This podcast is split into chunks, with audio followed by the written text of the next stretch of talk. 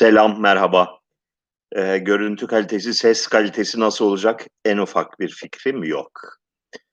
Size Üsküp'te, yani Skopje'de bir otelin lobisinden hitap ediyorum. Bakalım Samos'tan daha mı iyi buranın teknik altyapısı, değil mi? Göreceğiz. Evet. Makedonya hakkında ne düşündüğümü soracaksınız. Elbette ki bundan kuşkum yok. Eee, ilginç bir ülke. Yani, eee, modern ülkelerin hemen hepsi çok yapay ülkelerdir. Yapay milliyetçilikler üzerine kurulu yapay ülkelerdir. Bu ülke bu işin artık zirve noktası gibi geldi bana. Eee, fakat sempatik buldum. Yani, eee, hoş. Sonuç olarak şu, Üsküp'ten söz edelim. Üsküp kenti bir nehrin, Vardar Nehri'nin 2 yakasına kurulu bir şehir. Bir yakası tam bir İslam kasabası. Yani, eee, Türkiye'de Türkiye'de artık modern mimarinin dalgası altında kaybolmaya yüz tutmuş olan eski tip bir, eee, çarşı kenti. Çarşı boyunca, işte, eee, bir dizi cami, eee, köfteciler, emm, geleneksel manifaturacılar, kuruyemişçiler, eee, m m eee, külüstür bir medreseden çevirme kahve son derece sempatik, son derece hoş. Nüfusu, eee, kısmen Türk, kısmen Arnavut fakat Müslüman olan, ezici çoğunlukla Müslüman olan bir kasaba. Nehrin tam karşısı küçücük bir köprüyle geçiliyor. Yani böyle 50 metrelik bir köprüyle öbür tarafa geçtiğinizde bir Avrupa eee, kenti. Avrupa'nın bir taşrası fakat işte modern görünümlü insanlar, eee, kafeler, eee, kiliseler filan. Yani bu ikisinin yan yana bulunması ve ikisinin adeta karışmaksızın yan yana bulunması çok, eee, çarpıcı bir, eee, hadise. Diğer kentlerine gittiğiniz zaman, eee, mesela demin birisi yazmıştı Ohri'yi nasıl buldunuz? Avrupa'nın en güzel kenti mi diye. Avrupa'nın en güzel kenti değil ama çok şirin bir kent, çok sempatik bir kent. Eee, tarihi dokusunu korumuş, korumuştan ziyade yeniden ayağa kaldırılmış, eee, tarihi dokusu ve bu derece iç içe geçen bir yer, yani şeyin yine, eee, İslami geçmişle Hristiyan geçmişin bu derece iç içe geçtiği çok az başka kent var dünyada. Tamamen iç içe. Yani, mu muazzam bir, eee, Bizans döneminden kalma, eee, eski kilise 1 tane değil 4 tane, 5 tane art arda, peş peşe, son derece güçlü bir şekilde Ortodoks kültürünü yansıtan yerler. Hemen yanı başına cami, tekke, işte bilmem ne paşa medresesi hepsi iç içe olmak üzere. Hoş, yani eski eski Osmanlı, sentezinin tersine dönmüş olarak varlığını sürdürdüğü bir yer. Tersine dönmüşü şu, çok belirgin bir, sınıf ayrımı var. Eee, çok belirgin bir şekilde bir egemen, eee, Makedon ol Makedon olarak adlandırılan, eee, ve Hristiyanlığı gitgide artan bir oranda ulusal kimliğinin ön planına çıkaran bir, eee, zümre var. Eee, belirgin bir şekilde ekonomik güç onların elinde, siyasi güç onların elinde. Bir de, ba belirgin bir şekilde, eee, gettolaşma eğiliminde olan diyelim yahut da, eee, 2'nci sınıf vatandaş niteliğinde olan, 2'nci sınıf vatandaş statüsünde Arnavutlar ve 3'üncü sınıf vatandaş statüsünde Türkler var. Bu da Osmanlı sentezinin tam, eee, zıddı diyelim, ters, aynada aynada tutulmuş görüntüsü. Orada da bir e belli ki bu ülkelerde de, bu coğrafyada da yüzlerce yıl boyunca İslam unsuru egemen olmuş, devleti elinde tutan, eee, ortak üst kimliği tanımlayan, eee, unsur olmuş. Hristiyanlar da yanı sıra onların yan, yanında az ya da çok barış içinde bir arada yaşamışlar. Bu tersine dönmüş. Ee, diğer hadise tabii biraz e, tarihle haşır neşirseniz e, ki ben e, bir buçuk aydır biliyorsunuz Bulgaristan tarihi ve Bulgaristan coğrafyasıyla uğraşıyorum. Makedon diye bir ulus 1920'lerde ancak insanların aklına gelmiş. Daha önce bunlara, bu arkadaşlara Bulgar adı veriliyordu. Fakat e, çeşitli tarihi tesadüfler sonucu diyelim ya da tarihi e, tesadüften başka bir kelime bulamıyorum. Tarihi çatışma sonucu e, Bulgar olmamaya karar verdiler. Konuştukları dil Bulgarcanın bir lehçesi, bariz bir şey yani çok çok yakın bir lehçesi. E, özünde aynı dil. E, ufak tefek detay farkları var aralarında. Bu, bu detay farkları da büyük ölçüde son yüzyılda milli politikalar sayesinde vurgulanan ve ayrıştırılan e, farklar. Yani imla, modern imla farklı şekilde gelişmiş fakat e, aynı dil. E, Bulgarlar Osmanlı'dan bağımsızlıklarını kazandıktan sonra Bulgarlar Osmanlı'ya karşı bir e, bağımsızlık savaşı verdiler. Bu, bu savaşta son derece katı bir e, etnik temizlik politikası uyguladılar. Türkleri, Müslümanları ülkeden kovmak, silmek, e, ezmek için büyük bir çaba gösterdiler.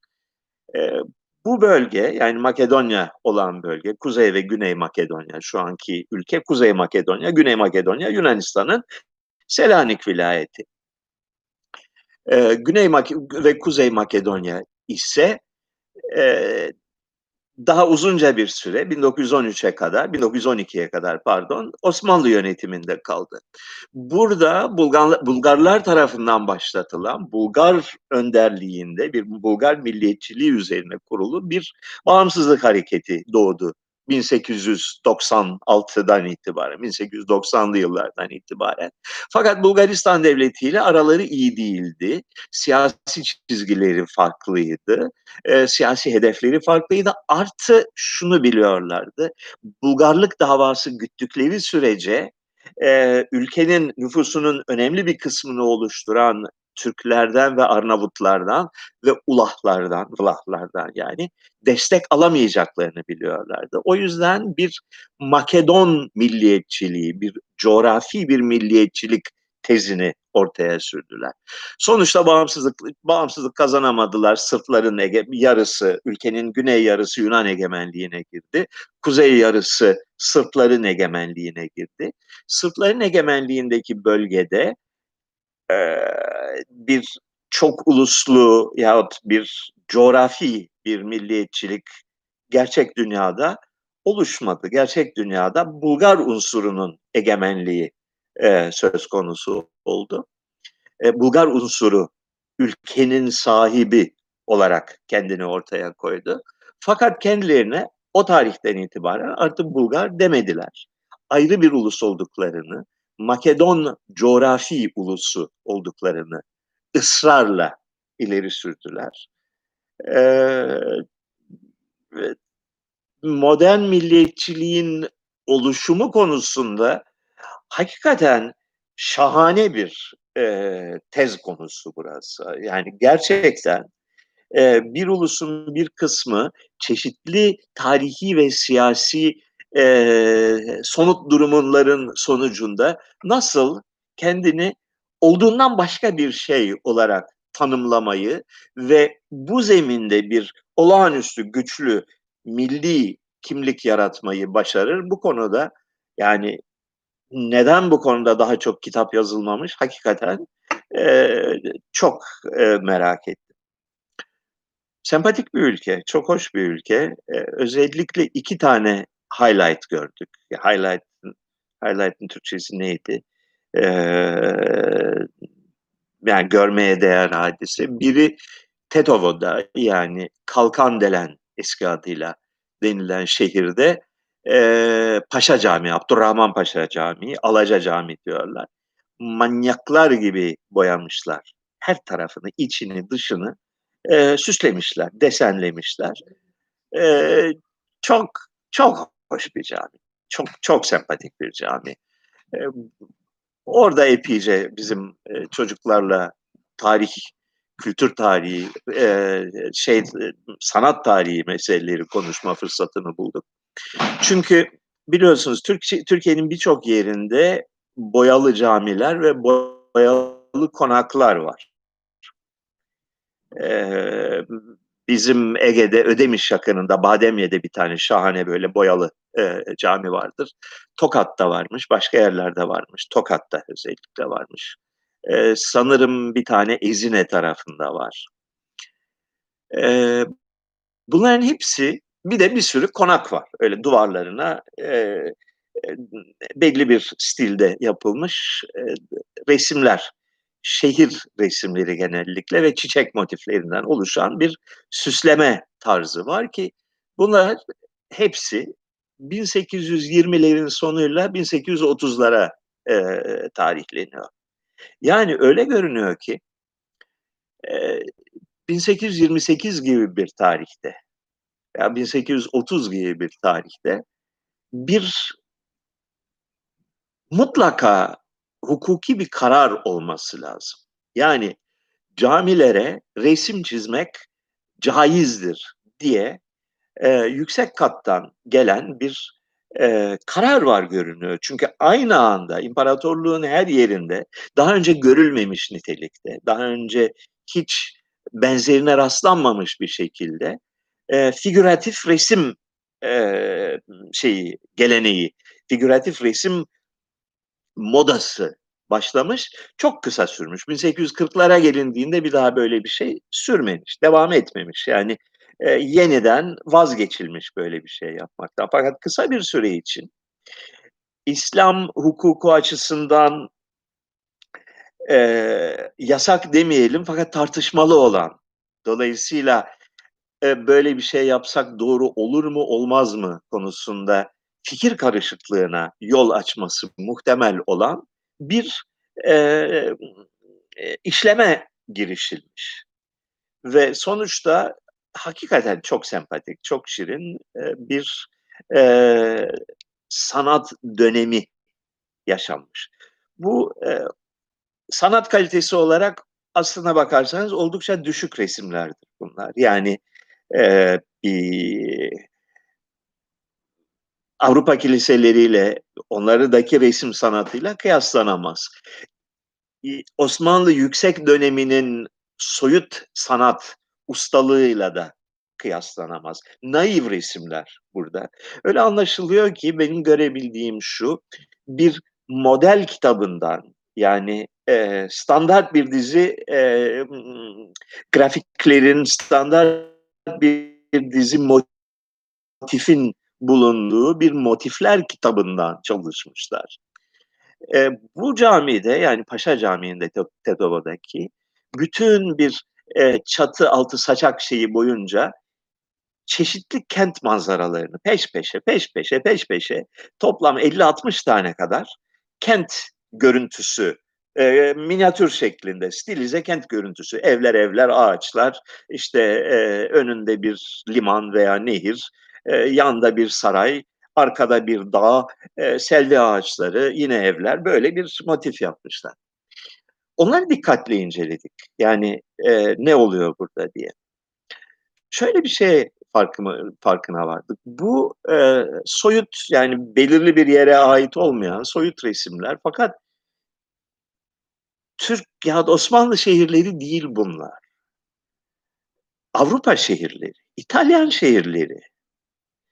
Hepsine de minareler eklenmiş. Sayısız minare eklemişler. Fakat minarelerin hepsi çok belirgin bir şekilde sonradan eklenme. Yani önde cami filan yok. Sadece, eee, kentin, kent manzarasının fonunda, eee, kara kaleme benzer bir şeyle tık tık tık minareler koymuşlar. Bu, eee, cidden, eee, öyle sanıyorum. Yani bu konuda herhangi bir literatür okumadım. Yani teyit edici bir şey bilmiyorum. Fakat görebildiğim kadarıyla gözlerimin bana söylediği şu: Burada bir motifler kitabından şehir görüntüleri işlenmiş ve buna Eee, yani İslami bir şey olması lazım deyip sonradan birtakım minareler eklemiş. Ben bunu görüyorum. Çok hoş, çok çok naif, çok, eee, çocuk resmi gibi biraz, eee, resimler. Bayıldık. 2'ncisi, eee, Bigorov Manastırı denilen yere gittik. Debar yakınında. Yani Arnavutluk sınırında, dağlarda muhteşem bir manastır. Çok güzel bir manastır. Yani dökmüşler, döktürmüşler. Bu kadar güzel olabilir. Yani burada yaşanır diyeceğin güzellikte bir manastır. Ne zaman yapılmış? 1995'te başlamışlar, 2015'te bitirmişler. Her şey yeni. Yani orada bir manastır varmış. Fakat Osmanlı yüzyıllarında uzun süre harap olmuş. Eee, komünist rejim zamanında boşaltılmış, bir süre okul olarak kullanılmış. Sefalet içinde kalmış. Eee, Yugoslavya dağıldıktan sonra, Makedonya geldikten sonra, eee, ayağa kaldırmaya karar vermişler ve muazzam bir ulusal seferberlikle burayı yapmışlar. Çok güzel yapmışlar. Öyle az buz değil. Yani inanın bana dünyada binlerce ve binlerce restorasyon gördüm bugüne kadar. Bunu güzel yapmışlar. Ve yani masraftan kaçınmamışlar. Büyük masraf, eee, yapmışlar. Bir devlet davası olarak üstlenmişler ve güzel yapmışlar. Tabii bulunduğu bölge Arnavutluk sınırı olduğu gibi Debar olsun, Gostivar olsun, oradan Ohri'ye kadar, Struga'ya kadar olan yol boyu komple, eee, Müslüman bölgesi. Yani manastırın etrafında 3 tane köy görüyorsun sağda, solda, karşıda. Eee, üçünde de kocaman kocaman camiler. Eee, bunlar arasına bir tane manastır yapılmış. Bunun siyasi anlamı nedir konusunu, eee, sohbet kendi aramızda epeyce konuşma fırsatını bulduk. Eee, modern milliyetçiliğin tezahürleri konusunda, modern milliyetçiliğin, eee, aldığı şekiller konusunda, eee, kendimizi biraz eğitme fırsatını bulduk. 3 çocuğum burada. Yani, eee, Arsen, eee, Iris ve Tavit'le beraberiz ve üçünün de, eee, sevgilileriyle beraber, arkadaşlarıyla beraberiz. İra da burada. Böyle bir büyük bir aile, eee, saadeti yaşıyoruz. Biliyorsunuz ben Türkiye'ye gelemiyorum. Eee, arkadaşlar da Şirince'de yani benim köyümden böyle kuş uçuşu bir mesafede oturdukları halde 1 yıldan beri kimse, eee, Türkiye'den Yunanistan'a geçemiyor. Eee, Covid işin bahanesi aslına bakarsan geçen seneden beri belliydi bunun böyle olacağı. Dolayısıyla 1 yıldan beri ilk kez nötr sahada yani hem benim hem, çocukların ziyaret edebileceği bir yerde buluşmaya karar verdik. Vaziyet böyle. Bakalım neler sormuş. Ohriliyim. Ohri Avrupa'nın incisi midir? Eee, inci bir, eee, kasaba. Çok şeker bir kasaba. Ohri'ye ben, eee, 30 yıl ön yok se 40 yıl önce 1980'de gitmiştim.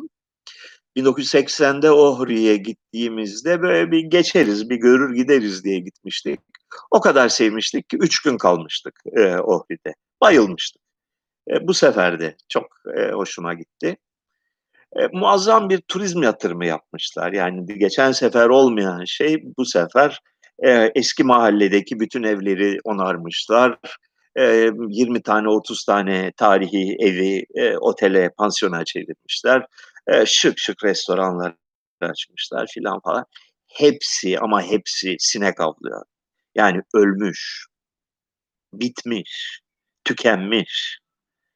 Eee, ki dün burada ulusal bayramdı. Yani cuma günü düşünün ulusal bayram, milli bayram günü iş yerleri kapalı, devlet daireleri kapalı. Yılın en son güzel günleri.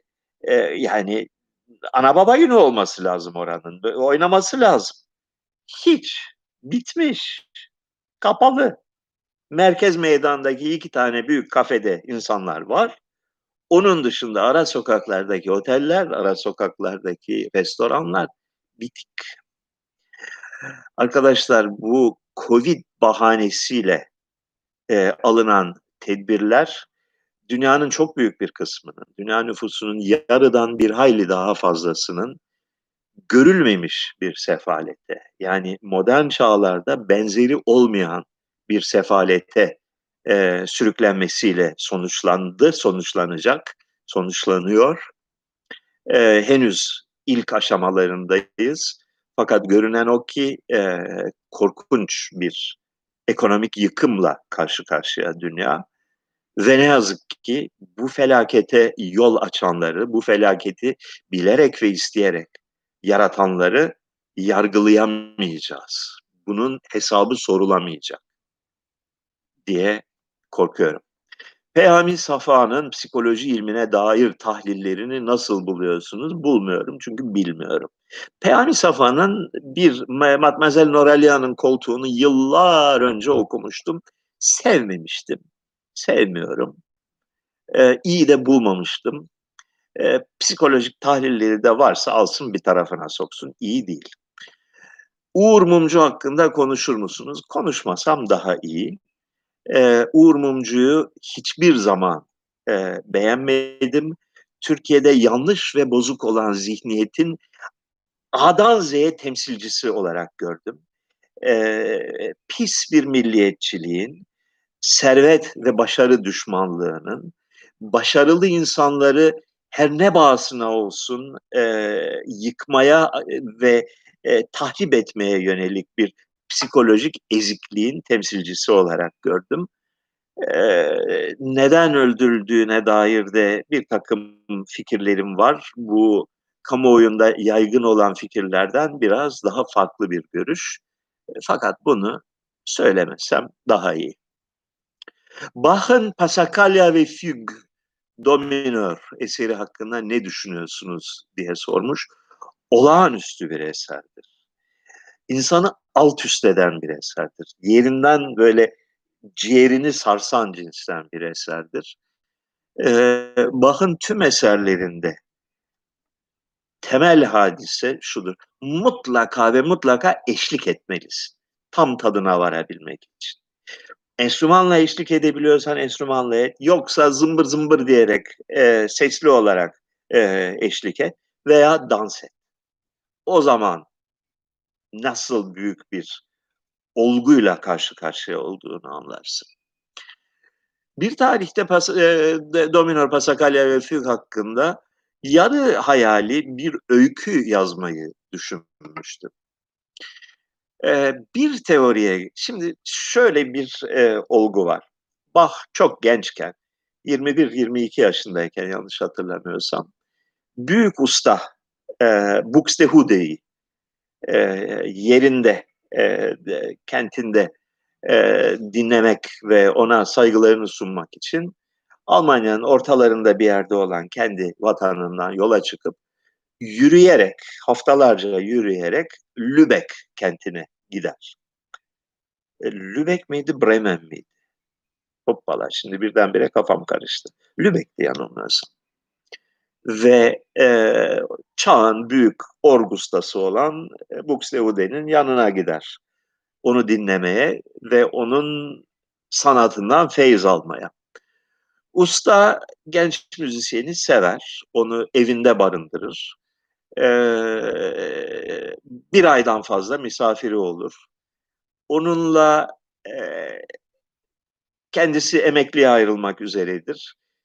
Ona kızıyla evlenmesini ve kendisinden sonra Lübeck baş müzik direktörlüğü görevini üstlenmesini teklif eder.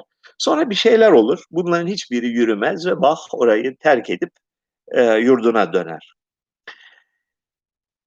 Şöyle bir senaryo bazı insanların aklına gelmiş. Bu muhtemelen gerçek değil fakat e, düşünmesi çok cazip. Çünkü Buxtehude'nin de dominör bir pasakalyası var. Ve öğrencisi yani e, çömez, çömezinki o kadar olağanüstü bir eser ki, öylesine bir uçuk bir eser ki, şeyi hissediyorsun orada, ustasıyla, ustasına kendisini göstermeye çalışıyor. Yani iyi bir ustanın yanında eee, kendine güvenini kazanan yahut da, eee, işin püf noktasını çözdüğünü hisseden bir genç insan coşar. Coşar ve dehasını konuşturmaya başlar, yeteneğini konuşturmaya başlar. O kadar çok konuşturmaya başlar ki ustasını korkutur, ustasını kıskandırır ve, eee, onun hoşuna gitmeye çalışırken tam tersi sonucu elde eder. Bunun bir öykü olarak anlatılırsa çok hoş olacağını düşünüyorum. Yani oradaki o psikolojiyi yakalamak. Neyse. Hiram Abbas tarafından sorgulanışınızı eee, filan falan niye anlatır mısınız diye soruyor bir Lakonikus isimli bir arkadaş. Bu konuyu eee, Aslanlı Yol'da anlatmıştım. Aslanlı Yol'u okursanız sorunun cevabını da bulursunuz. Prens Sabahattin hakkında fikirleriniz nelerdir? Yeni nesil İslamcılar çok eleştiriyor. Özal bir dönem yolumuz Prens Sabahattin'in yolu demiştim. Saygılarımla. Bir ağzımızı ıslatalım.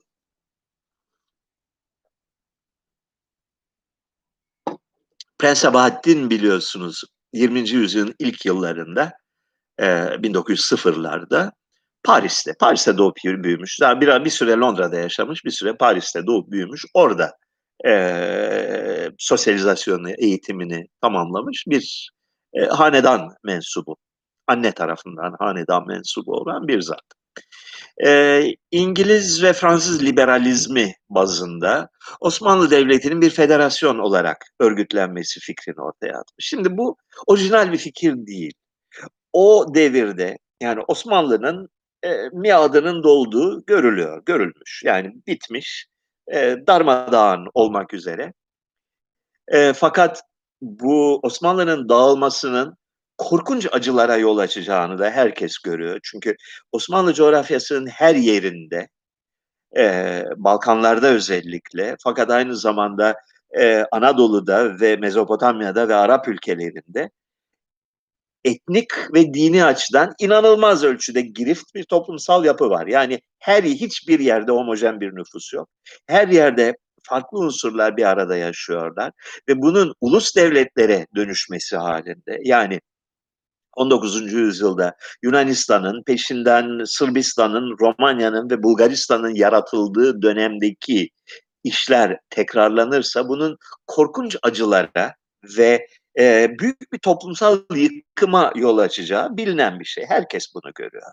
Yani e, Türkler de bunu görüyor. E, Ermeniler de, Rumlar da, Bulgarlar da bunu görüyor. Avrupalılar da bunu görüyor. Ve bunun kaçınıl, bundan nasıl kaçınırız sorusu herkesin aklında olan bir sorun. Yani e, o dönemde 1900'lı yıllarda daha sonradan Yunan milliyetçiliğine, Bulgar milliyetçiliğine, Makedon milliyetçiliğine, Arnavut milliyetçiliğine, Ermeni milliyetçiliğine mal edilmiş olan figürleri, şahısları cidden oturur okursanız, makalelerini okursanız hepsinin de büyük bir canhıraş bir çabayla çözüm yolu arayışında olduklarını görürsünüz. Kimse çıkıp açıktan açığa şey dememiş. Türkleri keselim, Ermenileri keselim, Rumları keselim diyen yok. Herkes ya bunları bir arada nasıl nasıl bir çözüm buluruz? Ve o dönemde tipik olan yani piyasada dolaşan fikirlerin en liberal olanlarının bir kısmını Prens Sabahattin toplamış ve çok da orijinal olmayan bir şekilde ifade etmiş. Uluslar Federasyonu e, ve e, kişisel girişim özgürlüğü e, kapitalizmi önermiş. Saygıdeğer bir bakış açısıdır. Yani bu da belki olabilirdi diye okunması gereken bir şeydir. Yani İttihat ve Terakki ve diğer ülkelerde bunun benzeri olan milliyetçilikler tek çözüm değildi. Başka çözümlerde mümkündü fikrini temellendirmek için okunmasında fayda olan bir zatı muhteremdir. Fakat aslını düşünürsen söylediği şeyler hayaldir. Olacak iş değildir. Ee, Paris'te rahat konağında oturan birinin Türkiye'yi pek da 1908'den önce görmemiş olan birinin eee, fantezileridir. Gerçekçi değildir. Nitekim 1908'de e, Prens Sabahattin Türkiye'ye döndü. 1913'e kadar aktif bir siyasi yaşam sürdürdü. Parti kurmaya kalkıştı. E, dostları ve şeyleri, takipçileri parti kurmaya çalıştılar. Hiçbir bok olmadı. Yani e, gerçekçi olmadığı kolayca anlaşıldı. Öyle fikirler bazında bu memlekette işin olmayacağı, örgüt sahibi olanın ve askeriyede gücü olanın kazanacağı çok kısa zamanda anlaşıldı ve bir çete savaşına dönüştü. Tekrar onu söylüyorum. Yalnızca Türk tarafı değildir. Yani Osmanlı'nın o döneminde 1908 meşrutiyetinin içinde yaşayan ve onun koşullarında siyaset yapan, ikinci meşrutiyet koşullarında e, örgütlenen e, ve Balkan Savaşları ve Birinci Dünya Savaşı'nın sonunda ayrı ayrı kamplara, ayrı ayrı ülkelere düşen kişilerin hepsi aynı potanın bir parçasıdır. Yani İttihat Terakki Türkler nazarında neyse bunun eşdeğeri Rumlar tarafında da vardır. Ermeniler tarafında da vardır, Bulgarlar tarafında da vardır. Aynı siyasi tartışmalar, aynı fikir akımları, aynı e, siyaset yapma uslubu, aynı tür kitaplar, e, propaganda broşürleri ve e, siyasi yapılanmalar mevcuttur bu ulusların her birinde. E, genellik ülkelerin her birinde. E, yani liberallere hayat hakkı tanınmamıştır. E, Prens Sabahattin'in de e, şansı maalesef yoktu o tarihte. Baştan da belliydi bunun böyle olduğu e, filan falan.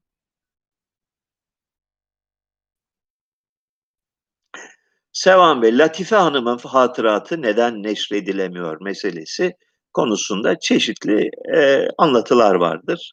E, Latife Hanım'ın Mustafa Kemal Paşa ile özel yaşantısına ilişkin e, öyle ayrıntılı bilgi değil, üstü ima yoluyla dahi söyleyeceklerinin ülkenin temeline dinamit koyan nitelikte olduğu anlaşılıyor. Ee, okuyanlar ve konuyu bilenler bu şekilde aktarıyorlar. Ben şahsen birincil belgeleri görmedim. Uğur Mumcu Öcalan ve derin devlet ilişkisini açığa çıkardığı için mi öldürüldü?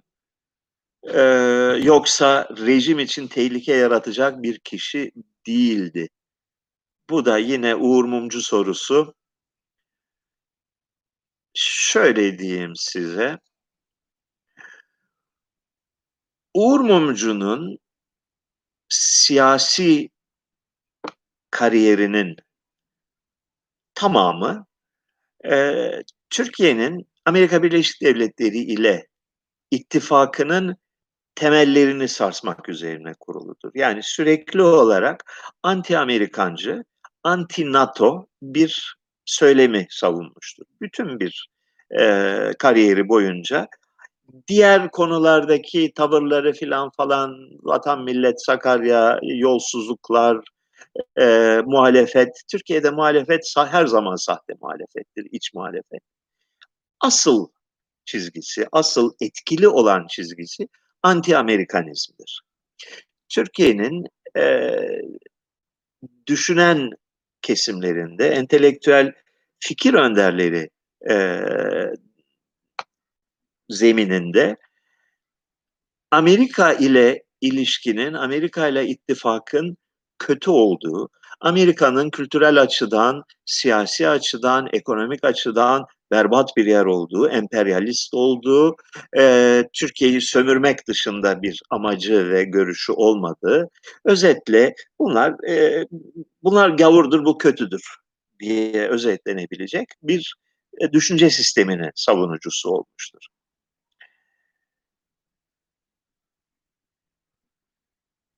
Bu siyasi çizgi kimin işine yaramıştır sorusunu Bence sorarsanız birçok şeyi daha net olarak, eee, kavrarsınız.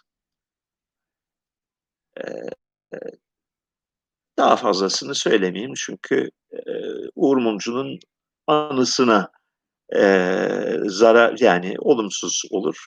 Artı ailesi, oğlu, ımm, gayet düzgün, efendi insanlar. Doğrudan olmasa da dolaylı olarak tanıdığım insanlar, dostumun yakın dostu olan insanlar. Onları da üzmek istemeyiz.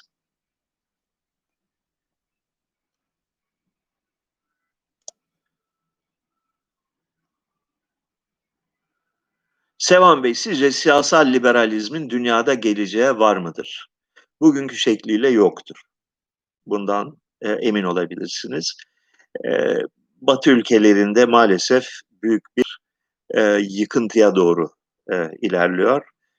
Batı ülkelerinde 1945'ten beri, ondan çok daha 19. yüzyıldan beri Batı'nın büyük gurur kaynağı olan, eee, fikir özgürlüğü, din özgürlüğü, örgütlenme özgürlüğü, hukuk devleti ilkeleri bugün ulaştığımız noktada, bugün geldiğimiz çağda artık sürdürülemeyecek birer arkaizme yani çağ dışılığa düşmüş görünüyor.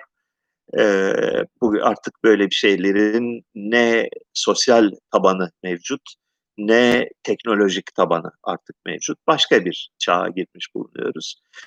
Batı ülkeleri dışında zaten hiçbir zaman, eee, cazip olmadı. Özgürlük fikri, yani bireyin aklının ve vicdanının özgürlük fikri benim şahsi kanıma göre, değişmeyen şahsi kanıma göre, eee, insanlık tarihinin en önemli, en değerli kazanımıdır.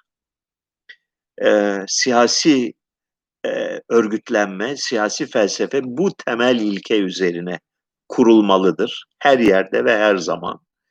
Eee, modaların değişmesi ve çağın değişmesi bir şey değiştirmez. Temel felsefi gerçekler değişmez. O da şudur: Bireyin aklının ve vicdanının özgürlüğü kutsaldır, kutsal olmalıdır.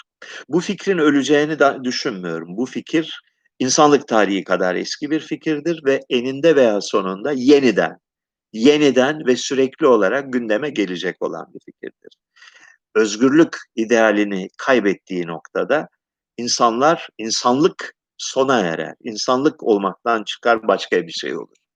Bu anlamda liberal, eee, idealin elbette öyle ya da böyle varlığını sürdüreceğinden eminim. Fakat siyasi egemenlik önümüzdeki dönemde onların elinde olmayacak gibi görünüyor. Eee, bir müddet bu fikirler modası geçmiş hezeyanlar olarak, boomer fikirleri olarak değerlendirilecektir. Bu da çok üzücü bir şeydir. İnsanlık açısından bir kayıptır. Fakat geldiğimiz noktada maalesef, eee, başka bir dalganın egemen ol olacağı kesin görünüyor.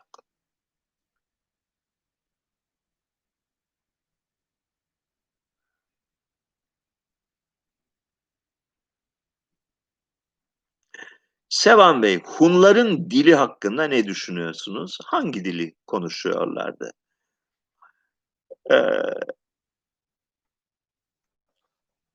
18. yüzyıl sonunda Hunların Türk olduğu fikri birtakım Fransız tarihçiler tarafından ortaya atıldı. Neden? Çünkü, eee, Avrupa tarihinde Hun diye bir bela var geçmişte. Yani bunlar sadece bela olarak görülüyor. Yani gelmişler, yakmışlar, yıkmışlar. Medeniyet yıkılmanın eşiğine gelmiş.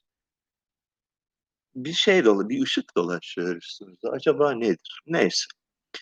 Eee Y bir Osman Avrupa tarihinin başına gelmiş en büyük felaket Hunlar. Atilla. Yani vahşetin, barbarlığın, zalim zulmün, eee, medeniyet düşmanlığının timsali olan bir hadise. E, bunlar kimdi? Av Asya'dan gelmişlerdi. Kime benziyorlar? Şimdiki, yani o çağda Avrupa'nın önündeki başlıca düşman figürü olan Türk'e benziyorlar. Demek ki bunlar Türk'tü, bu kadar. Eee, Türkiye'de bu fikir, bu tez 1890'larda keşfedildi. Frans Fransızcadan tercümelerden keşfedildi. O Türk atalarımız. Daha doğrusu bunu ilk keşfedenler Macarlardır. Macarlar Hunları kendi ataları arasında sayarlar. Atilla'yı kendi ulusal kurucuları arasında sayarlar. Dolayısıyla 19. yüzyılın ikinci yarısında Avusturya egemenliğine karşı ortaya çıkan Macar milliyetçiliğinin bir parçası olarak bizim atalarımızdan biri Hunlardı e, tezi görüldü. Bu fikir e, Türkiye'ye yansıdı 1890'lı yıllarda ve Hunların Türk olduğuna karar verildi. İşin kötüsü şu, en ufak bir belirti yok bu konuda. Hunların Türk olduğuna dair hiçbir kayıt yok. Hunların nece konuştuğuna dair bilgimiz yok.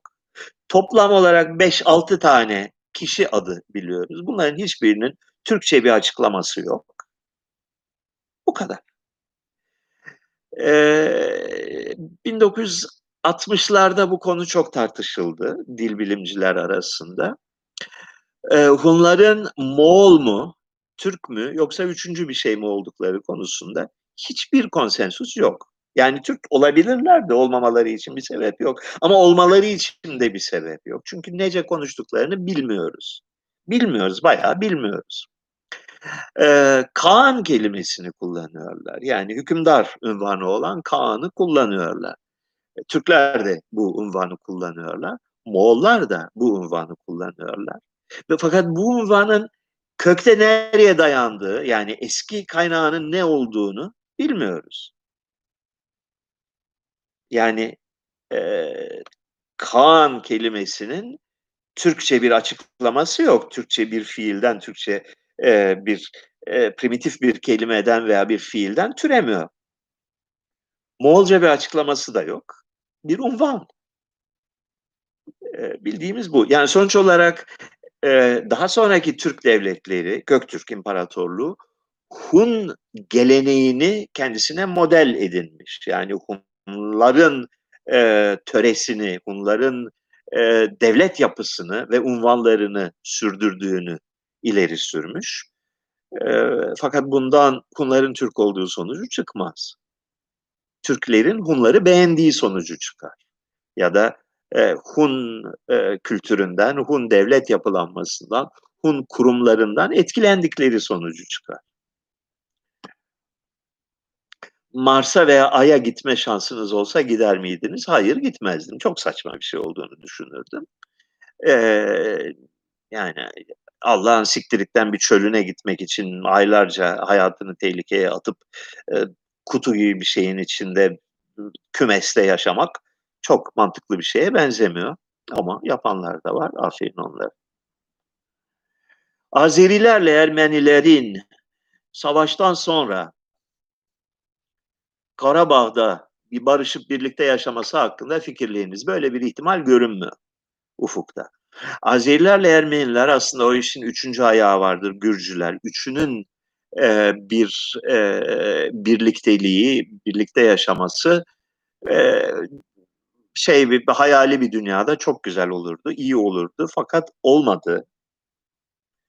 E, hiç olmadı.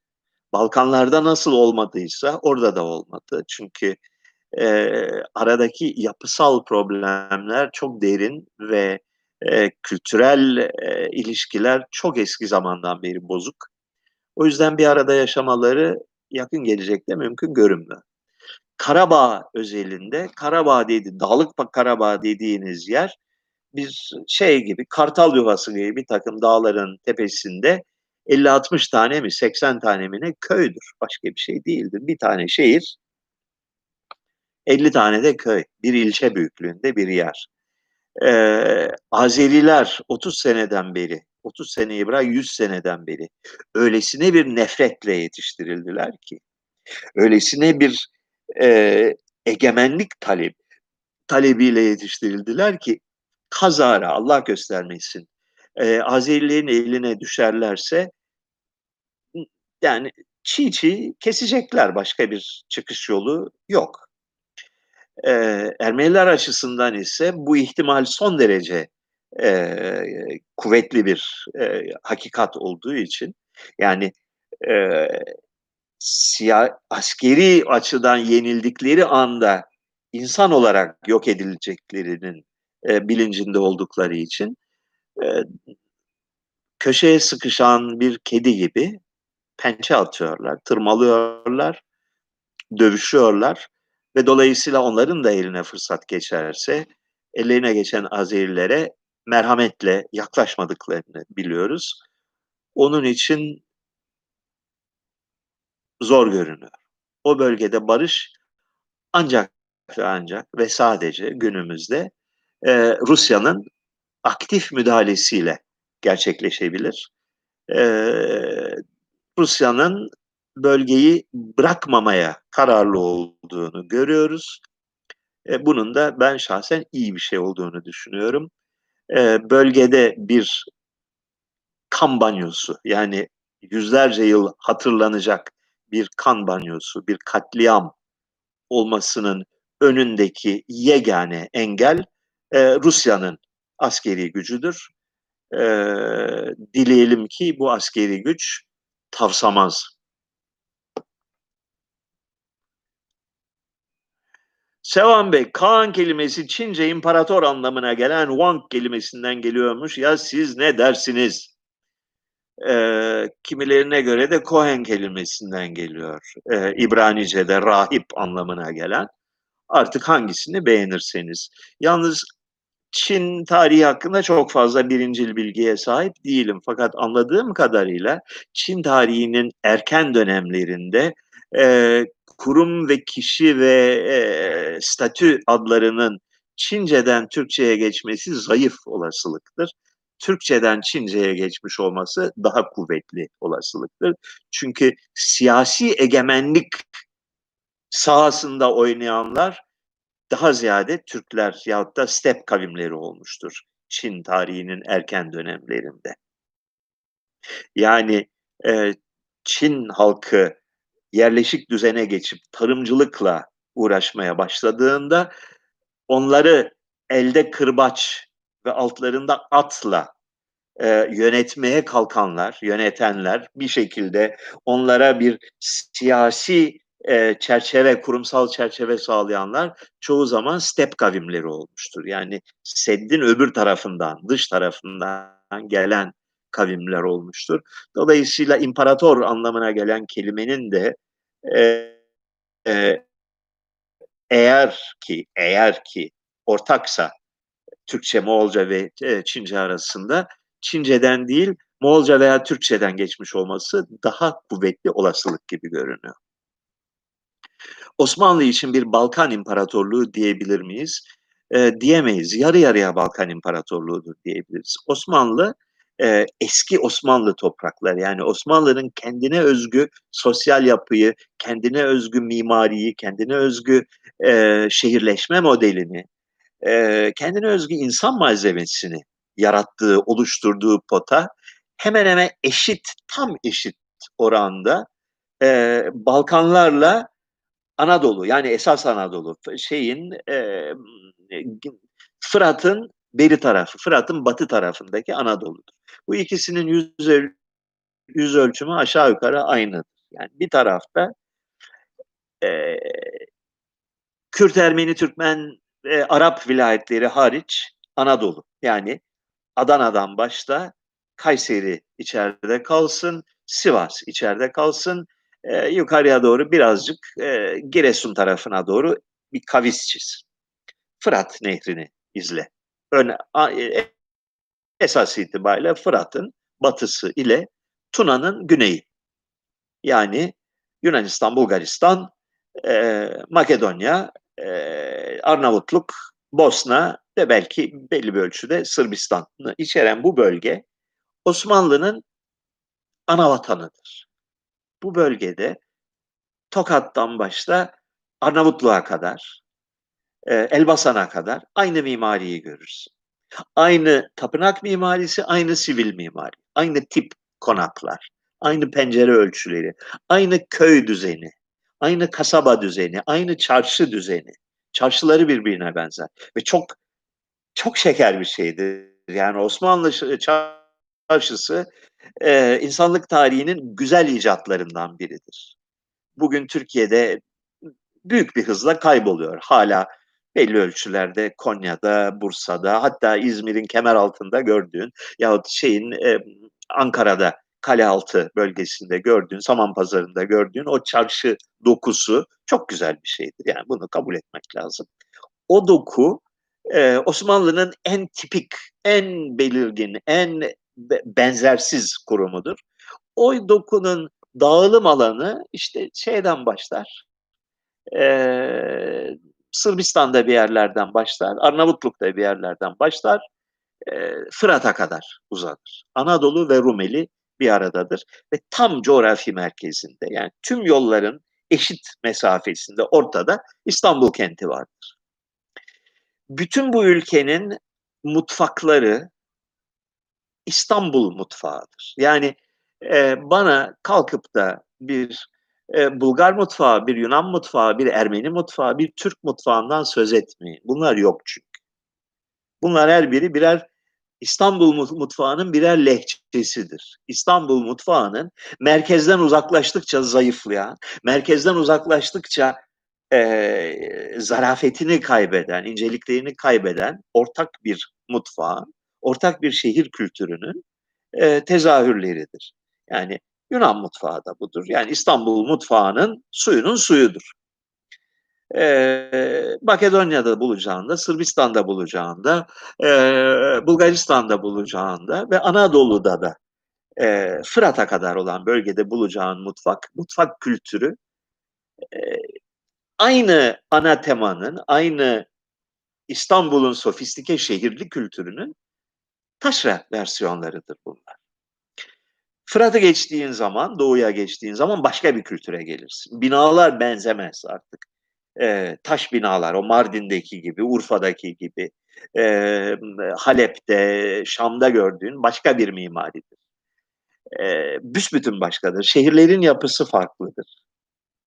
Enteresan bir şekilde eski Roma kentleri e, bu coğrafyada yani Büyük Suriye coğrafyasında, Türkiye'nin güneydoğusunu da içeren coğrafyada korunmuştur. Eski Roma kentlerinin sokak düzeni ve e, eski şehir yapısı korunmuştur. Oysa ki Fırat'ın batısına geçtiğin zaman eski Roma kentinin devamı olan hiçbir kent bulamaz. Hiçbir tane. Hepsi terk edilmiş, yıkılmış ya da sıfıra kadar yerle bir edilip yerine bambaşka bir kent kurulmuş. Oysa e, Fırat'ın doğusuna geçtiğin zaman Antakya'dan başla. Antakya Fırat'ın doğusu değil gerçi ama Antakya'yı da dahil et. E, bütün Levant sahilini, Kudüs'ü dahil et. Halep'i dahil et. E, Diyarbakır'ı ve Urfa'yı dahil et. Hepsi de eski Roma kentleridir. Devamıdır. E, başka bir kültür. Mutfağı farklıdır. Benzemez. E, baharat kullanımı farklıdır. E, insan dokusu da farklıdır. O yüzden e, asıl coğrafi kesim çizgisinin Fırat olduğunu düşünüyorum ben. E, batı'da da asıl coğrafi kesim çizgisi e, Tuna Nehri'dir. Tuna ile Fırat arası yüzyıllar boyunca hem Bizans egemenliği döneminde hem Osmanlı egemenliği döneminde bir birim olmuş. Merkezi, metropolü İstanbul olan tek e, şey. Agos ekibi hakkındaki yorumunuz nedir? Ee, varlığı bile Agos'un büyük bir mucizedir. İmkansız koşullarda çıkartılan bir gazetedir. Ee, Agos'u eleştirmenin doğru bir şey olduğunu düşünmüyorum. Ee, artı Ohanes Kılıçdağı şahane, çok akıllı bir adam. Büyük bir zevkle okuyorum bütün yazılarını. Takdir ediyorum. Ee, şu anda Ermeni milletinden çıkıp da Türkçe, Türk kamuoyuna yönelik olarak konuşan en değerli, en akıllı adam olduğu konusunda e, şey ısrarcıyım.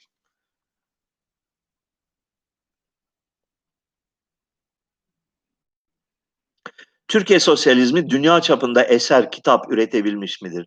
Türkiye'nin son yüzyılda hangi akımı veya hangi entelektüel kurumu veya hangi, eee, mesleği dünya çapında bir şey üretmiş ki sosyalizmi üretsin? Yok. Yani kültürel bir yıkıntıdır Türkiye 1918'den bu yana.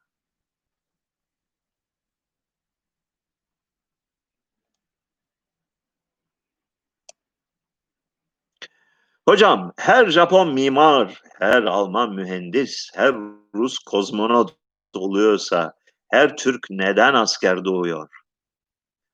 Bu, eee, işte, leylekler niye göçer? Eee, arılar niye bal yapar? Eee, karıncalar niye, yuva yapar? Ne bileyim, zürafalar neden akasya sever gibi bir soru bu.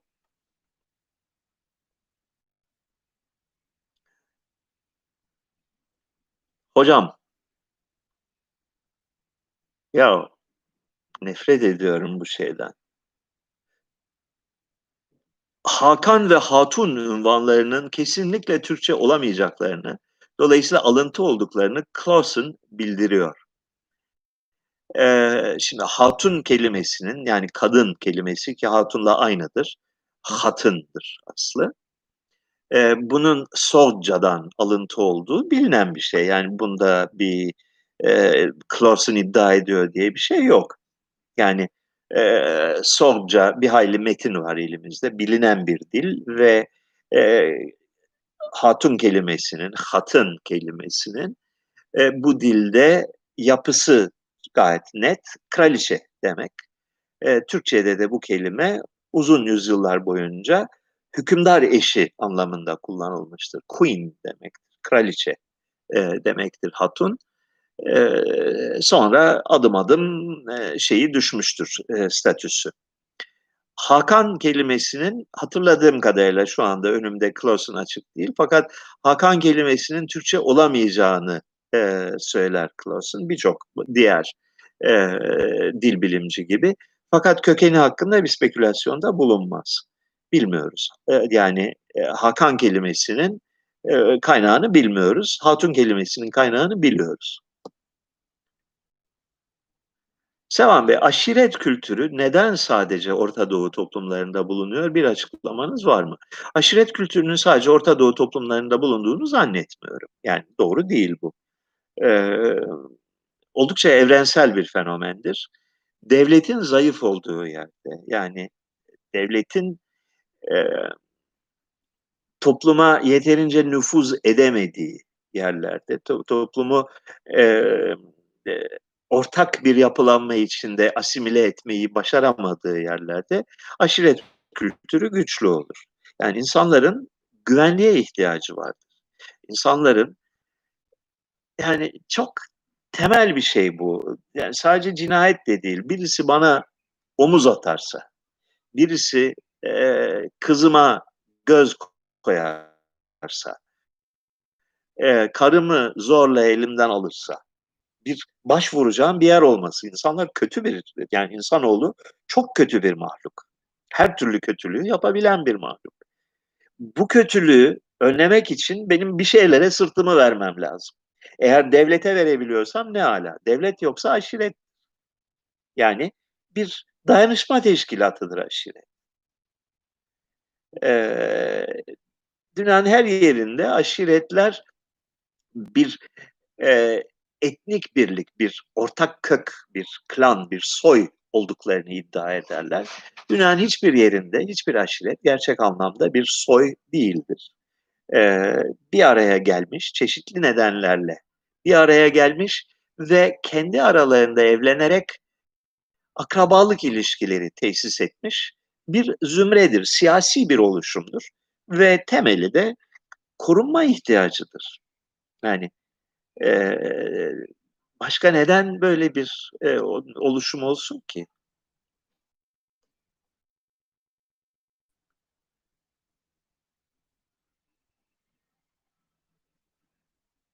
Bir süredir Türkiye'deki siyasetçiler ile ilgili fazla yorum yapmıyorsunuz. Metin Feyzioğlu ile ilgili fikrinizi merak ediyorum. Ne yapmaya çalışıyor? Yani sizce Türkiye'deki siyasetçilerle ilgili yorum yapmak eee, insanın vaktini iyi bir şeye harcaması anlamına gelir mi sizce? Metin Feyzioğlu hakkında konuşmaya değer mi? Metin Feyzioğlu hakkında aklı başında bir insanın, yani en azından belli bir edep sahibi bir insanın söyleyeceği ne olabilir ki? Ne diyeceğiz ki?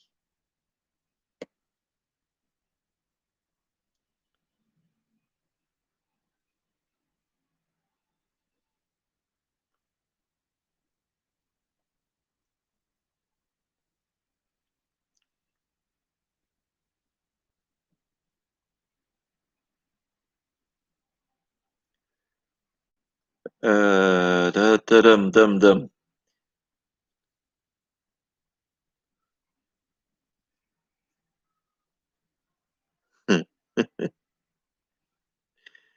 Hocam Patreon'dan yatırılan kaç lira sizi tatmin eder diye sormuş. Eee Dünya imparatorluğunu kurmak için kaç para lazım bilmiyorum. Allah razı olsun şu anda gayet güzel bir, gayet makul bir rakama ulaştık. Eee, hepinize bu konuda çok çok teşekkür borçluyum. Eee Yalnız bana değil, Gökhan'a da gidiyor o gelen paranın bir kısmı. Gökhan, eee, bizim internet sitelerini yani, eee, Nişanyan Sözlüğün sitesini, eee, Nişanyan yer adlarının sitesini ve, eee, kişi adlarının sitesini inanılmaz bir özveriyle, büyük bir sabırla, benim gibi zor bir adama tahammül ederek yıllar içinde oluştu. İlk kez bana yanlış hatırlamıyorsam 2009'da gelmişti Gökhan.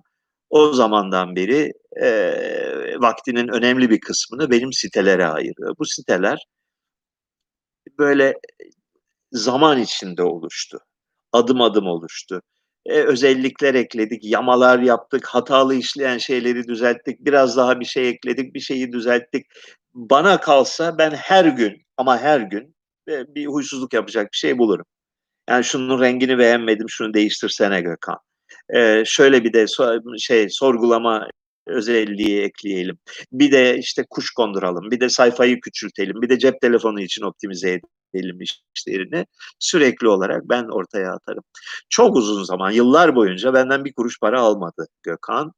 Eee, aldığı paralar da bu sektörün, eee, standartlarına göre gülünç paralardı. E, ben yıllardan beri Gökhan'a karşı kendimi acayip derecede mahcup hissediyorum. Yani bayağı bir sömür sömürü gibi geliyor bana. İlk kez bu Patreon sayesinde, eee, sizin sayenizde, eee, Gökhan'a da, eee, az buçuk bir maaş bağlama imkânım doğdu geçen aydan itibaren. Birazcık daha devam edin diyeceğim.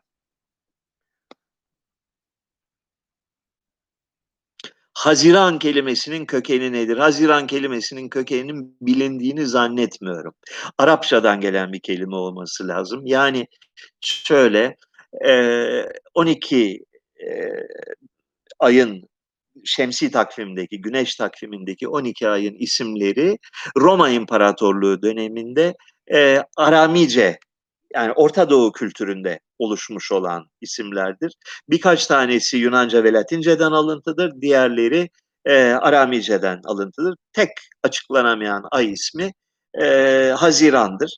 Haziran